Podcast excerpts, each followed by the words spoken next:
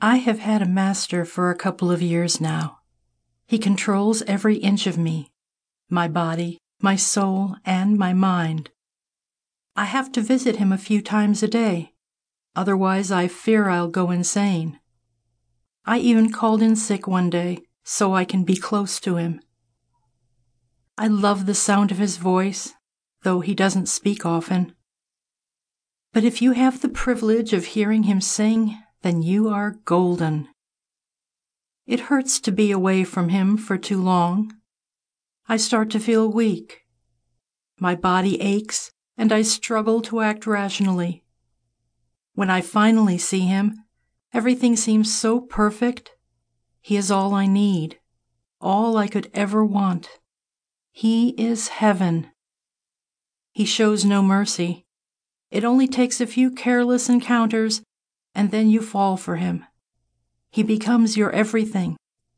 You will do anything to help him lie, cheat, or even steal.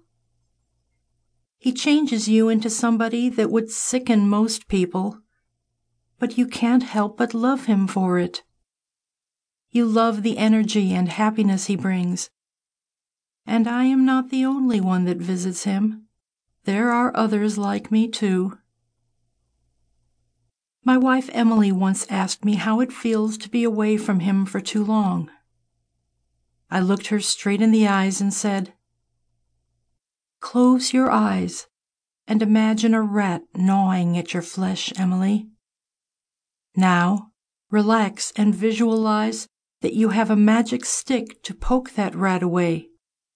And if you poked that rat, you would be filled with the most glorious feeling of contentment and happiness a personal nirvana that you never wanted to leave.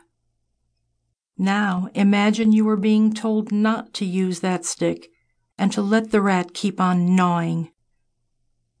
That is what my addiction is like, and that is why all the group therapy you send me to will never work.